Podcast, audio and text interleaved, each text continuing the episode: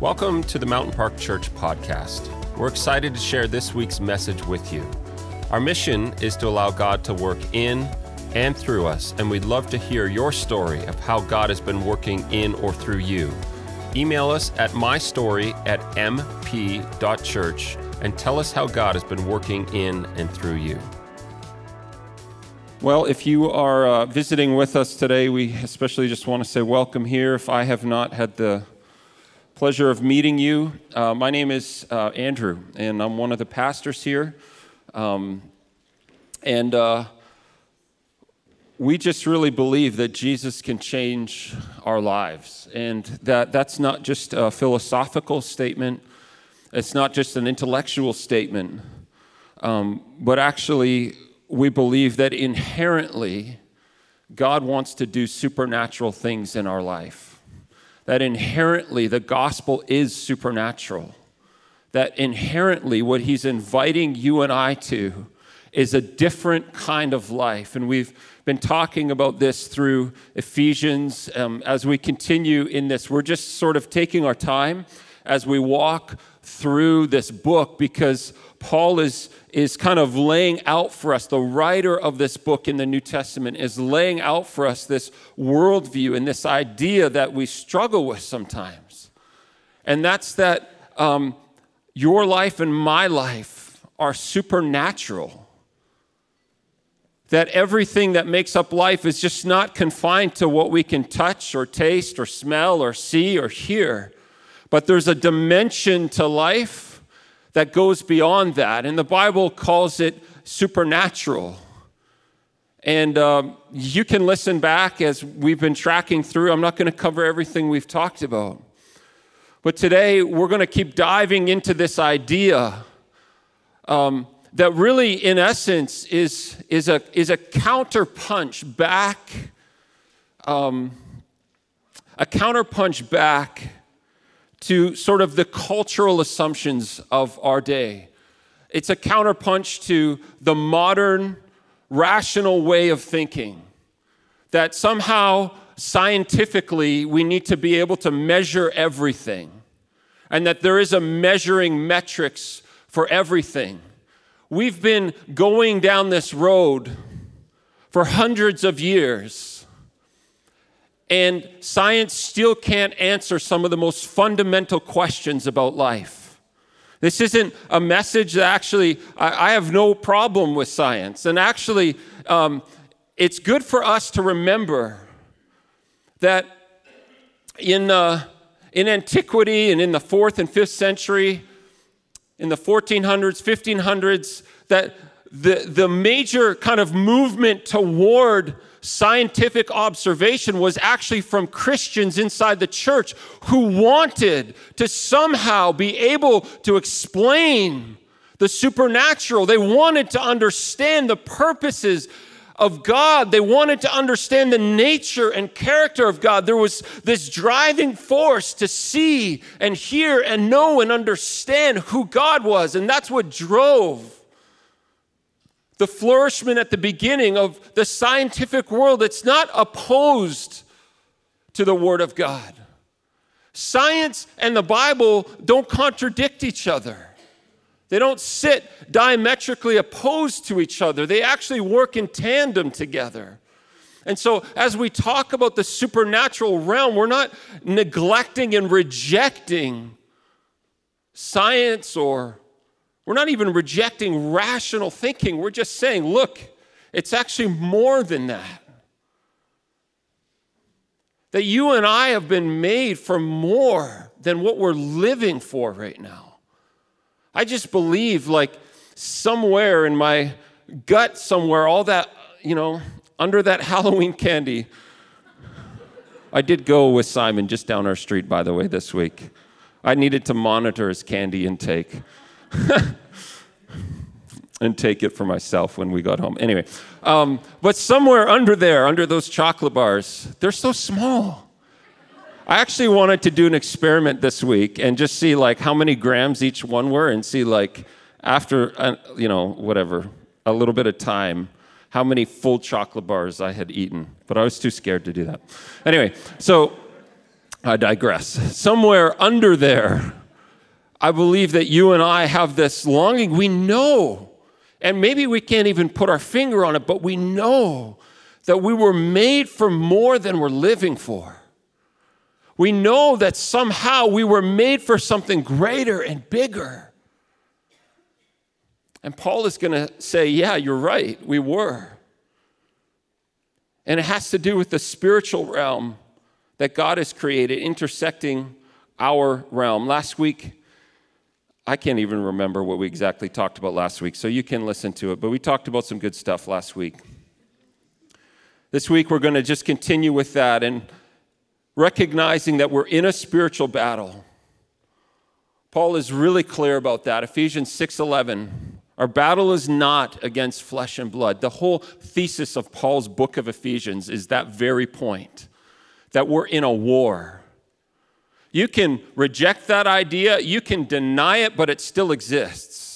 You can pretend like it's not happening. You can, uh, you know, explain it away, but the reality exists that we're in a spiritual war, that there's a spiritual battle going on, and it's taking place. It's coming out in and through our lives in a myriad of ways every week. If you have your Bibles, you can turn with me to the book of Ephesians, which is in the New Testament. We're still in these first three verses of chapter 2 as Paul begins to unpack three primary influences in our lives that undermine the work and the purpose and the will of God. So, if you want to understand what are the major influences that actually oppose what God wants for me in my life, Paul lays it out in Ephesians 2 1 to 3. And he talks about the world. We're going to talk about that a little bit more today. The demonic spiritual kingdom that's led by the devil and our own flesh, our desires. Those are the three areas of battle and warfare that Paul highlights in our lives. So we're, we're just going to jump in and um, and talk about that. The first thing that we need to understand from Paul, and I'm just going to stick to my notes as best I can today so that we can move through this, is Paul is in chapter 2, he's isolating the problem, he's diagnosing what is so wrong with the world. He would agree with us. And, and I would say, and I, I, think that you would agree, that there's something horribly wrong with our world. There's something tragically that has gone wrong that we haven't been able to fix. For the duration that humanity has been on the earth, we haven't been able to solve our own problems. We're no closer today. Through all of the advancements and technology that we have, we're no closer to solving the fundamental problems that we face. And Paul would agree with that. He'd say it's because there's spiritual conflict and spiritual warfare. And his first diagnosis is that we're dead without God that as long as we try to address these symptoms and these problems and put God off to the side and reject his influence or presence in our life, we are dead. And it's not just that we're sick and we need help. Paul is literally saying, You're not, this is not a, a, a management issue in your life that without Jesus and the work of Jesus on the cross, you're dead. You can't take a few pills or pop some prescriptions to fix it. You don't just wait it out and hope that it goes away, that fundamentally you are dead. I'm dead without Jesus. And that there's nothing we can do to reverse that or change it. That's Paul's first diagnosis that we're dead. I want to uh, just have you turn with me to Romans. This is the best way that Paul describes it in the book of Romans, chapter 5, verse 12, and then 15 to 17. Paul says this When Adam sinned, sin entered into the world, and Adam's sin, the result of Adam and his actions, brought death. So death spread to everyone, for everyone sinned. Verse 15. But there is a great difference between Adam's sin and God's gracious gift. For the sin of this one man, Adam, brought death to many. But even greater is God's wonderful grace and his gift of forgiveness to many through this other man, Jesus Christ. So, what Paul is highlighting there is that we're born into sin. If you think about this in, uh, from an eternal perspective, our default destination when we're born is not heaven. Our default destination is death and separation from the presence of God. But Paul is highlighting this glorious truth that we find through Scripture that God wasn't satisfied with that result and that he sent his son, Jesus Christ, to come and live a perfect, sinless life, die on the cross, shed his blood for our sin, so that we can move from death to life. Not just different degrees of getting better and managing our pain and managing sin and managing the garbage in this world, but a full transfer from death to life. Paul is saying, look, if you are not in a relationship with God, you're spiritually dead, and there's nothing you can do in your own strength or power to change it. Our default destination is not heaven. Good people, quote unquote, don't go to heaven. People that are saved by the grace of Jesus through his sacrifice and his blood are transferred, the Bible says, from the kingdom of darkness to light. So, Paul's first diagnosis is that we're dead. We're dead because of our disobedience, we're dead because of our many sins. Romans 6:23 the wages of sin is death. We can't change that. And Paul says we need forgiveness. Ephesians 1 7 and 2 4. Paul's second diagnosis is that we're under the control of someone or something. There is nothing neutral. There's nothing neutral in the physical realm or the spiritual realm. You're either under the control of something or someone. In this war, there's no Switzerland. as much as we love their chocolate and cheese, man, I love it. Anyway, I gotta stop talking about food so much. Um, Maybe it's because I don't eat anything Sunday morning, and then by this time I'm just getting hungry. I'll have to see a counselor about that. So, uh, or just talk to my wife. I'm sure she'll talk to me this afternoon about that. Um, so, Paul is saying there's no neutral, there's no Switzerland in this equation. Paul is actually bringing us out to a larger meta narrative that speaks of two opposing kingdoms, one of death and one of life. And we're either under the influence of and control of one or the other. We don't get the chance to walk in this middle ground where we're saved by our good works or by our good deeds or just by being nice people or by being helpful people. That doesn't actually do anything for us. We're either under the control of one kingdom or the other one. And Paul is highlighting for us here that when you are not under the control or the leadership of God in your life, you are subject to these three influences. These three influences. I'm going to just read it um, right now. Uh, Ephesians 2 says, You used to live in sin just like the rest of the world, obeying the devil, the commander of the powers in the unseen wor- uh, world. That Greek word is kata, and it donates this, uh, this, it denotes, not donates, it denotes this motion of pushing down from above. That, that we're either under the influence of the kingdom of darkness, which is pushing us down and therefore controlling us. This isn't a passive working. This isn't sort of a, a, a nebulous influence, that there is something that is pushing us and leading us. And the question is are you going to surrender under the weight and the leadership of the kingdom of God, which brings life and joy and peace? Or are you going to be pushed down by the kingdom of darkness, which brings death and destruction, fear and terror, separation from God? You just get to pick which one do you want?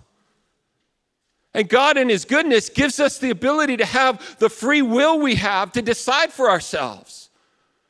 So the question for us is really simple Who do you want to be led by? Because who you are led by is going to determine the kind of fruit that comes out in your life. The experience of, of your life is determined by who you allow to lead you and what you allow to lead you.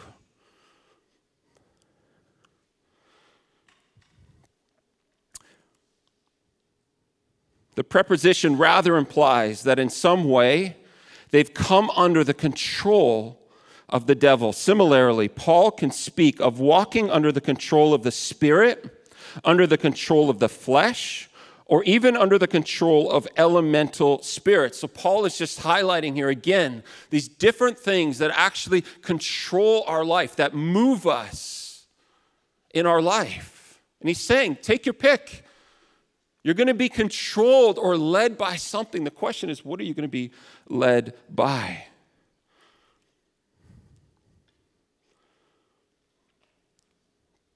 So, who or what is controlling us? Again, Paul outlines these three areas of influence. Verse 2 You used to live in sin just like the rest of the world, obeying the devil, the commander of the powers of the unseen world. He is the spirit at work in the hearts of those who refuse to obey God. All of us used to live that way, following the passionate desires and inclinations of our life. Those three areas of influence the world, the devil, the flesh. So, what does Paul mean by the world? We're just going to um, briefly touch on this. We talked about this last week, but it's such a, a, a big, kind of abstract idea to so many of us. So, number one, the world. Paul's not talking about it here in the literal, literal sense of creation, as in Ephesians 1 4, but in the theological sense of people organized in their opposition against God. This could be interpreted to refer to the various non Christian religions, ideologies, philosophies, values, and economic system, as well as the more mundane, but the equally powerful influences of peer pressure, fashion, and media, these influences provide a script for living day to day life apart from God and his values. Second definition of the world all that is all that floating mass of thoughts, opinions, maxims, speculations, hopes, impulses, aims, aspirations at any time current in the world, which it may be impossible to seize and accurately define, but which constitutes a most real and effective power, being the moral or immoral atmosphere which at every moment of our lives we inhale, again, inevitably to exhale. All this is included in the aeon, which is as Bengel has expressed it, the subtle informing spirit of the cosmos or world of men who are living alienated apart from God. The Germans have a word for it. They've always got something for something, which is zeitgeist, the, sp- the spirit of this age. I just want to define zeitgeist for you. This is the best way, I believe, for us to kind of just wrap our heads around it. It's a noun which is the defining spirit or mood of a particular period in history. So, what Paul is saying is something that we know cultures will come and go. Every culture that's ever been has reached an end point. And this culture that we're in, this cultural moment that we're in, this zeitgeist that we're in, these ideas and emotions and opinions that are informing and pressing in on us on our everyday life, one day this will end. And what Paul is saying is you, you have a choice.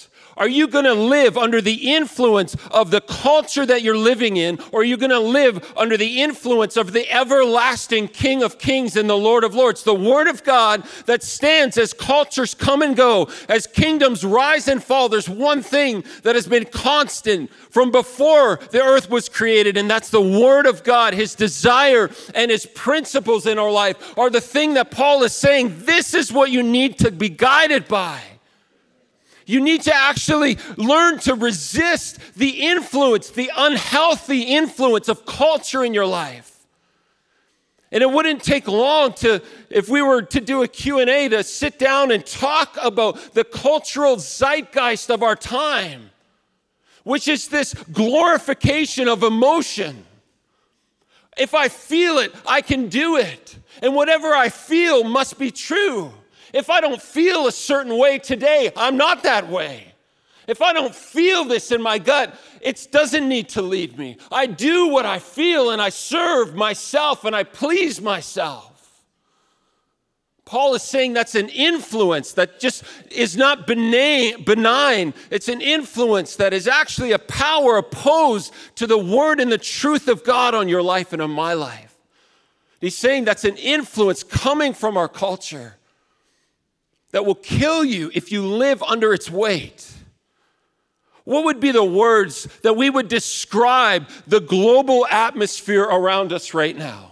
Be panic, hysteria, depression, anger, uncontrolled rage, fear, anxiety. These things are not the kingdom of God. And yet we bow to them every day and we live under their weight and their influence. And Paul is saying, stop looking at your phone and start looking up to God. Stop looking at the circumstances around you and allowing them to lead you and dictate you and guide you and start living by a truth that's constant in your life. What if you took one week even to turn off your phone, to stop searching social media for a week? Stop watching the news and see what happened in your spirit life in your emotional life? What would happen if we stopped looking down and started looking up? My hypothesis would be that the next time you turned on your phone and you saw whatever's going on in our culture and in our world, you'd go, Whoa, that's not even healthy for me. Why am I living under this weight? It just grieves me. I look at this young girl, Greta, what's her name, the environmental activist. And I'm so grieved for her because her parents have thrust her onto the world stage under a, a, platform and a weight that she cannot sustain as a little young girl, and she's being crushed under it.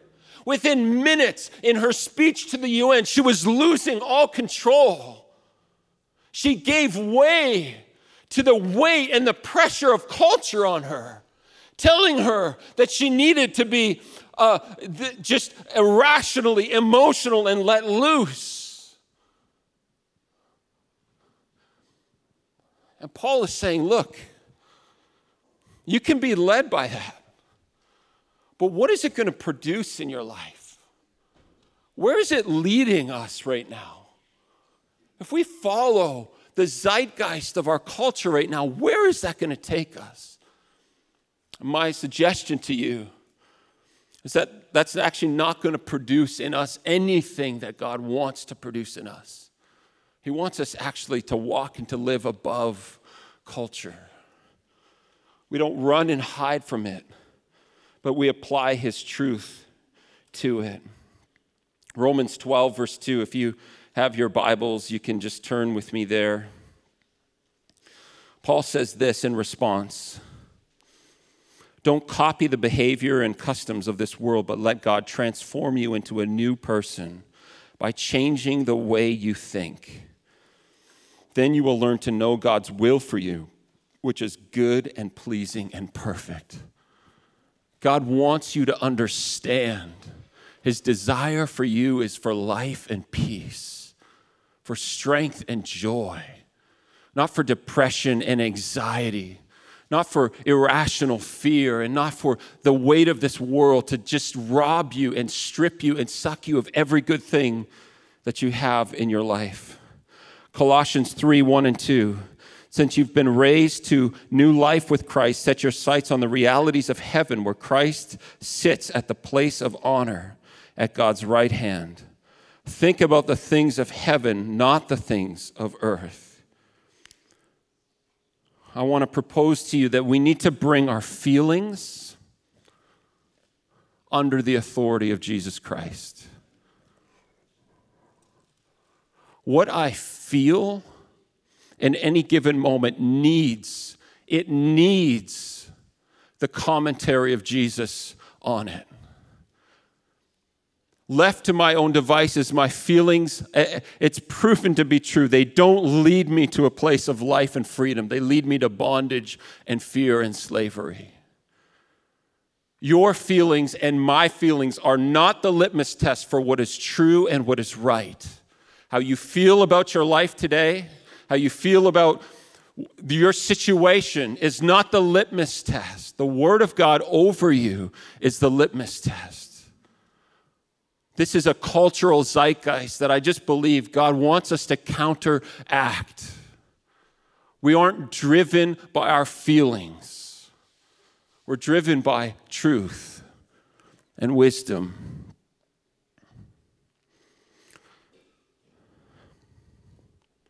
I heard a preacher say this the other day. We need help for this world but that help is not going to come from this world. We need something, a higher authority, to actually speak into our lives and to provide us with leadership. So that's the world that Paul is talking about that stands in opposition, and it's not benign, it's not neutral. If we allow the zeitgeist and the, the cultural moment to lead us, it's going to lead us toward death. Number two, Paul says the second influence is the devil himself or the demonic realm. When he goes on to tell us in verse 2 that the devil is the commander of the powers of the unseen world, or part of them. So, Paul's word for devil there, we're just going to give you a little bit of information here uh, because this is actually, once you dive deeper into this, it's, it's not. Our Hollywood version of Satan or the devil is a mischaracterization of who he is. He's not a guy dressed in red with, you know, horns and a pitchfork. Actually, the Bible says he's an angel who masquerades in light and beauty. That his intention is not to come to you in the fullness of who he is and just kind of expose himself, but his intention is to come to you and deceive you, to actually trick you into believing that what you're doing is right. That the ideas that you have about a certain situation or scenario are right and correct. So we need to understand who he is. Devil is a translation of the Old Testament Satan which is a judicial term. So when the Bible in the Old Testament talks about Satan, it doesn't use the personal pronoun. In the Old Testament, when the Bible uses the word Satan, um, it's not uh, speaking of a person, but an office. It uses actually a descriptor, the Satan, which means the accuser someone who comes with an agenda in our life to oppose the work and the will and the desire of God. He's a supernatural adversary of God and a tempter of humankind. He goes by a number of names Beelzebul, prince of demons, Belial, dragon, ancient serpent, enemy, evil one. His characteristics the characteristics of the devil. He's the ruler of this world. John 12, 3, 14, 30, 16, 10. Even Jesus acknowledged that the devil has been given a certain amount of authority to operate and to work on this world. He's the God of this world. 2 Corinthians 4 4. He's the prince of the power of the air. In ancient times, in ancient Near Eastern times, and in first century uh, Roman life and world, they believed that, um, that demonic spirits inhabited the place between the earth and sort of the atmosphere of the skies. And so when the Bible talks about him being the prince of the power of the air, what it's saying is that it's giving him a jurisdictional sort of rulership over this earth. And somehow, in the way that they perceived the supernatural realm, there was the earth, there was this intermediate sort of airspace, and that God the Most High was above that. that his kingdom and his reign and his throne and his rulership were above that. But everything on the earth and in this intermediate space was under the influence of the enemy of God. He's the tempter. He's a murderer and a liar. John 8:44, Revelation 12:9. We're going to keep going. He's disguised as an angel of light. He blinds the minds of those who don't believe. He oppresses humankind. He causes illness. He rules over people. He lures and traps them in sin. He accuses Christians. This is the, the work and the character of the devil, the enemy of God. These things that he does in this way that he's active, again, is not some benign, neutral, non effective way. He seeks to influence our life by lying to us, by accusing us. He can bring sickness, he can overcome our bodies physically. We're going to talk about that a little bit more in a sec. But his work is fundamentally opposed to the desire and purpose of God for your life and my life. Satan's origin. Satan is a created being. One of the biggest mistakes we make is believing somehow that God and Satan are on equal footing. They're not. God alone is eternal, immortal, uncreated, self existing. God alone is omnipotent. The devil is not omnipotent. His power has limitations. The devil is not omniscient, he can't be everywhere at the same time. The devil can't read your mind, but he can influence it. He's not on a same class level system with God. It's not the, the titans going head to head against each other. The devil is a created being. I'm going to read with you a couple of verses just to give you a little more context there. Isaiah 14, verse 12 to 15 says this. This is a, a prophetic word to a, a king, the king of Tyre, but also, uh, or the king of Babylon, but also moves into actually a spiritual realm that um, most scholars believe is talking about the kingdom of darkness, about the devil. Isaiah 14, 12 to 15. How you are fallen from heaven, O shining star son of the morning. Uh, in Job, I think chapter 38, God is talking with Job and God is kind of setting Job straight. And God says, Were you there, Job, when I created the cosmos, when the morning stars rejoiced together at my creation? Most scholars actually believe that that phrase, morning stars, refers to spiritual beings that God has created We've talked about this concept of his divine council. And here in Isaiah, there's significant sort of evidence to suppose that Satan was one of those morning stars that God created. You've been thrown down to the earth, you who destroyed the nations of the world. For you said to yourself, I will ascend and set my throne above God's stars. I will preside on the mountain of the gods, far away in the north. I will climb to the highest heavens and be like the Most High. God said, Instead, you will be brought down to the place of the dead, to the lowest depths. Ezekiel 28 says this 12 to 19.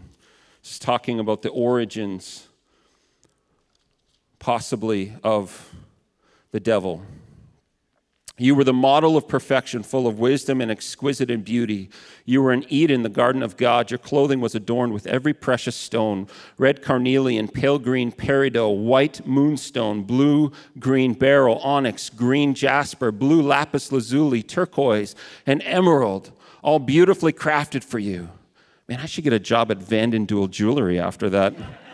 I think I've got that down. Hey, Brian? they were given you on the day you were created. I ordained and anointed you as the mighty angelic guardian. You, this is speaking of this divine being, had access to the holy mountain of God and walked among the stones of fire. You were blameless in all you did from the day you were created until the day evil was found in you. Your rich commerce led you to violence, and you sinned. So I banished you in disgrace from the mountain of God. I expelled you, O mighty guardian, from your place among the stones of fire. Your heart was filled with pride because of all of your beauty. Your wisdom was corrupted by your love of splendor. So I threw you to the ground and exposed you to the curious gaze of kings.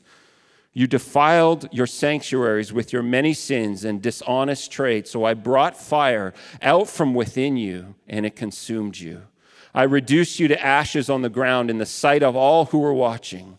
All who knew you are appalled at your fate. You have come to a terrible end and you will exist no more. That Hebrew word for ground there is the same one that's used in Genesis 3 when God is actually bringing judgment to the serpent, which we're going to talk about in one second. That word ground means terrestrial earth, but that also signifies and meant for the early Hebrew people the underworld, the place of the dead.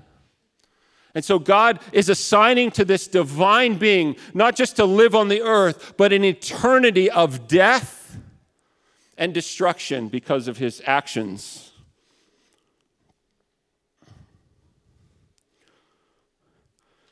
So, if those are the characteristics of the devil himself, who are the powers in the unseen world that he's talking to? Verse 2 again, you used to live in sin just like the rest of the world, obeying the devil, the commander of the powers in the unseen world.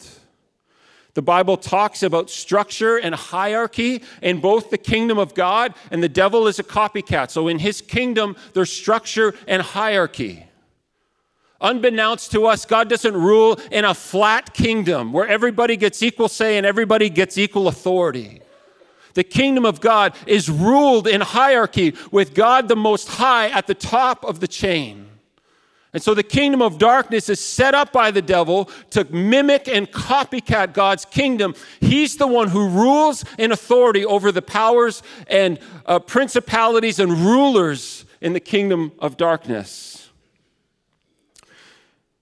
So, how do the powers operate. That word uh, for power there is exousia and means authority. And Paul is specifically referring to demonic influence. And so when Paul talks about the powers, he's not just talking about sort of nebulous sort of ideas of sin or of evil or wickedness. He's actually talking about specific demonic influences, spiritual beings that are unique that have their own mind, their own will, their own emotion, their own intent. And Paul is saying that this powers of darkness and the unseen realm, it's not just these uh, sort of big, sort of unexplainable forces. It's not these cultural ideas that, although, although those exist, they're driven by demonic influences that have an agenda.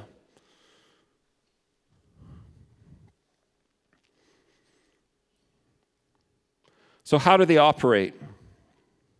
I want to read to you one of the leading scholars on Paul's language of the powers and principalities. Clinton Arnold said this The bulk of what Paul had to say about the powers had to do primarily with their influence on individuals and the church. So, Clinton Arnold is saying, look, these powers are specific demonic forces that are looking to take you and I out.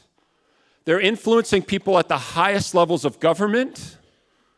In Daniel 10, we, we don't have time to read that there, but there's a story in Daniel 10 of where he's praying and he has this angelic visitation. This angel actually comes to him and he says, Daniel, from the moment you began praying, I wanted to come to you, but I was actually in warfare against the prince of Persia, this demonic spirit that actually had jurisdiction over the whole nation of Persia. And this angel said to Daniel, Look, I was in conflict with him and I couldn't get to you. So I needed help, actually, in the angelic realm to fight him off so that I could come and answer your prayer. You know, sometimes when we are wondering where God is in the whole equation, why isn't God listening to my prayer? What's going on? We need to recognize that we don't know what's going on. Sometimes God is inviting us to wait and He's teaching us patience and He's asking us to continue to seek Him for something. But sometimes there's a spiritual atmosphere and dynamic taking place, there's conflict.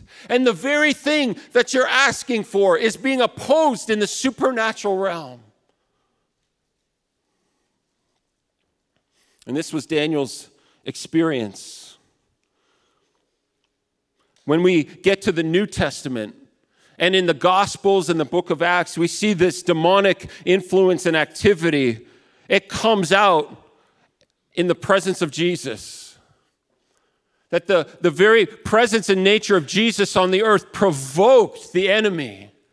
When Jesus said that he came to bring the kingdom of light and the kingdom of God to the earth.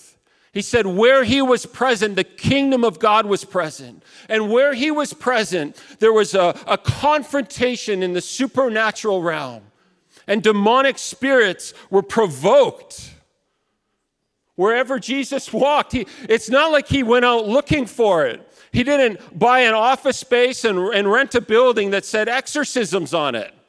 He wasn't charging people money and trying to make a, a, career out of it. It just happened to be that his relationship with God, his intimacy with his Father, his spiritual life provoked things in the spiritual realm all around him. If you're not experiencing any opposition in your life spiritually, I want to carefully and gently suggest that you're not fully pressing in to the things that God wants for you spiritually. That you're not walking in the kind of spiritual walk that Jesus walked in. If you're not experiencing opposition in your life, you're not a threat to the enemy. If you're not a threat to the enemy, he's got no use for you. Some people have this concept and this idea that when they give their lives to Jesus, everything is, you know, God, you, you have all authority and power. Every kingdom and ruler and authority bows to your name. Yes, that's true. But we're in a battle. And Jesus, as he was leaving the earth, said, You know, in this world, you're going to have many troubles and trials. His life was a model of opposition at every turn and at every front. And his invitation for you and I is not to run away from that to a five star all inclusive and spend the rest of our life there. His invitation to us is to walk in his kingdom authority and engage in the battle. Fight for your family, fight for your life. Fight for those around you that don't know Jesus. Fight for the purposes and the plans of God over your life. Get involved, mix it up. Because of the authority of Jesus, the enemy must obey what Jesus Christ declares. And because we are sons and daughters of God. If you have a relationship with Jesus Christ, you've been moved from the kingdom of darkness into the kingdom of light. You have an authority and an inheritance, a position seated above all demonic rule and authority. It doesn't mean that conflict isn't going to come. It doesn't mean that you're not going to be wounded and hurt, but what it means is that you're following a leader who's won the victory. And your victory whether it's today or tomorrow or, you know, in heaven is assured. So, how do these demonic spirits manifest themselves? I just want to read to you a few things. There's a direct and immediate influence. They cause physical affliction, violently insane behavior. They can make you mute make you deaf, make you blind. There's demonic influences in the book of Luke that characterize and look very similar to epilepsy that leads you to cutting and self destruction. If you are ever contemplating harming yourself, I just want to be super clear that the kingdom of God, Jesus would never, ask you to do that. You are way too valuable for Him to ever have Him incite the idea that harming yourself would be a good thing. As we see in these Gospels, the demonic oppression that was on people led them to want to harm and destroy themselves. It bound them and it put them into slavery. Next slide here, I want to show you the gospel writers do not clearly explain the relationship between demonization and sickness. On the one hand, not all illness is attributed to the actual presence of evil spirits. It's really important for us to understand. It is significant that summary statements from all three Gospels list the demonized as a category separate from those suffering with other diseases. Mark especially differentiated between these two, never using the word heal in reference to a demonized person. Moreover, the same symptom is spoken of as sickness in one reference and as demonization in another. So we can't make assumptions about what's going on. We can't make assumptions about what is happening. And that, the, the, the number one thing that I, I, w- I want to just leave with you to help you in this regard is when you're praying about something, one of the greatest two letter words you can use is if. God, if there is something spiritual behind this, if there is something spiritual taking place, I cut it off in the name of Jesus and forbid it from having any further influence or effect over me. But I'm not going to walk around just assuming I know what in the world is going on in the spiritual realm. But I also don't want to discount its role and its influence either. Leads us to a common question Can Christians be demon possessed? And like most things, the devil is in the details of this. I want to show you just what the dictionary defines possess as. Number one, have as belonging to one, to own, to have or be the owner of. Second definition, to have possession of as distinct from ownership. Third, to have as, as an ability, quality, or characteristic.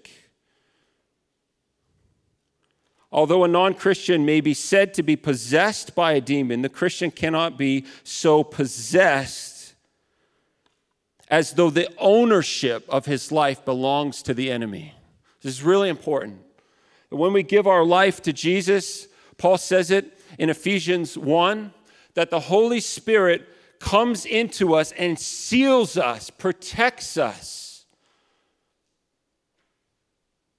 That he takes up residence in us.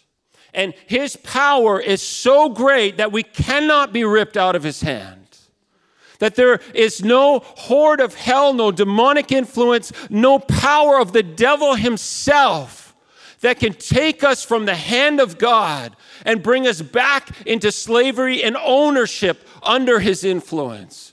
Romans 8 is one of the greatest chapters in the whole Bible. I encourage you to memorize it. But it says there's nothing that can separate us from the power of God in our life. That you and I are in no danger of being overcome by the enemy and him robbing us of our salvation of Him removing us by force from the kingdom of light into the kingdom of darkness again. That cannot happen. But what you and I can do, and what Christians can do, is invite the devil to have influence in your life. Paul talks about it in terms like foothold and stronghold. By your agreement with sin, by engaging in the garbage of life, you can invite the devil to have influence. You can give land over to him.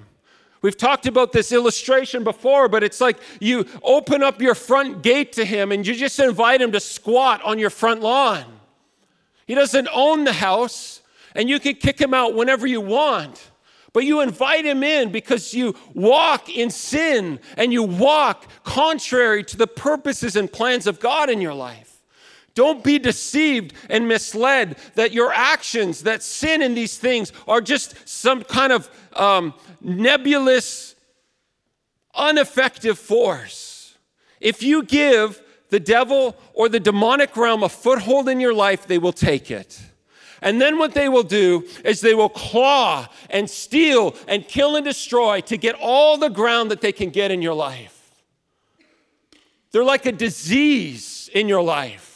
They spread like wildfire when you invite them in, when you invite the presence of the demonic into your life.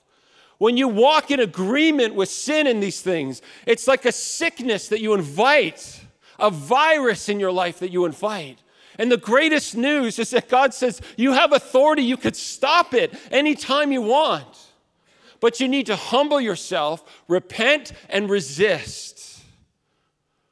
You need to walk back out onto the front lawn of your life and tell the devil to get off your property. This is what Paul is talking about.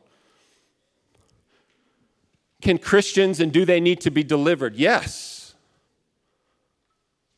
When you invite demonic influence into your life, when you give it a foothold, you need to actually expel it from your life. That takes prayer. That's something that we do together. In Paul's mind, when we talk about things like pride and lust and anger, these aren't just uh, attitudes, these are actually attached to demonic spirits. That's why you'll hear me pray often, and I pray all the time. I renounce the spirit of pride. It's not just this general idea of being proud, there's a demonic influence behind it, wanting me to be subservient to it. You need to be wise and aware to the, of this. If you're struggling with irrational anger, that's not just a, a you know, I want to buy the next self help book and try and be good about it. That there's a demonic influence behind that that needs to be addressed and dealt with in your life. I'm going to invite the worship team to come up. So, why in the world does all of this matter?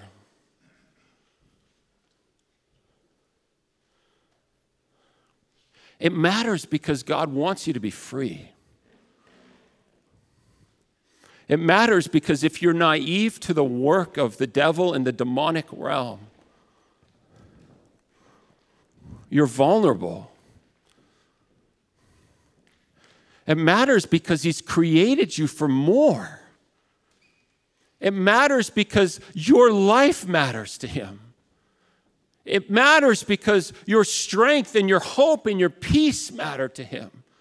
It matters to him because before we had ever turned to God and asked Him for anything, He sent His Son Jesus to die for our sins and restore us back to relationship to Him. Sometimes we, we, we want to throw our hands up in the air and say, God, why, why don't you just kill all the demonic and evil? Why don't you just eradicate it from the earth? Do you know why I believe that He won't? I mean, we could sit through a whole philosophy class on it, but at the end of the day, I believe the reason that God is allowing this to operate, He's allowing the confrontation in your life and in my life. Because if He were to wipe out sin and death right now, billions of His children would go to hell. And God loves you way too much. He's holding out for you to the very last moment. It says that he's not slow in working, he's patient because he doesn't want anyone to perish, but for everyone to come to life. If you're here and you haven't given your life to Christ, he's waiting for you. He hasn't returned yet because he's waiting for you to repent of your sins, humble yourself, and receive his love and his grace. In a moment, God could snap his fingers and everything would be gone and changed. But he's willing to endure the twisted dysfunction and evil of this world for just a moment more because he wants you. Because he made you for a reason. He gave his life for you. He made you for relationship. He said, Destiny is on your life.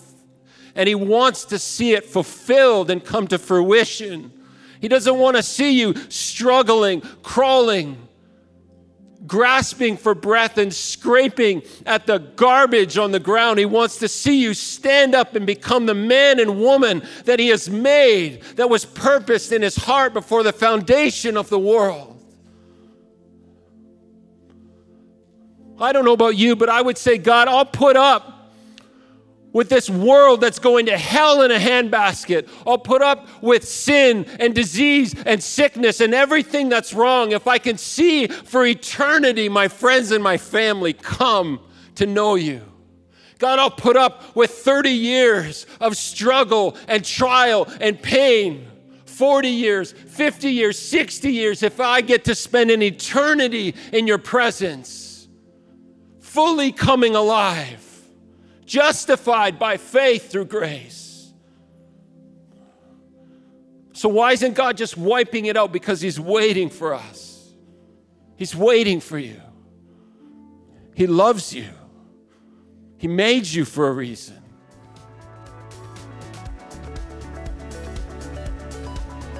We hope that you are challenged and inspired by what you heard today, and that you're willing to allow God to work in and through your life in bigger ways this week. We'd love to stay connected with you on social media, facebook.com slash mountain park church and instagram.com slash mountain park church. Finally, if you have a story of how God has been working in and through you, we'd love to hear it. Just email us at mystory at mp.church and tell us how God has been working in your life lately.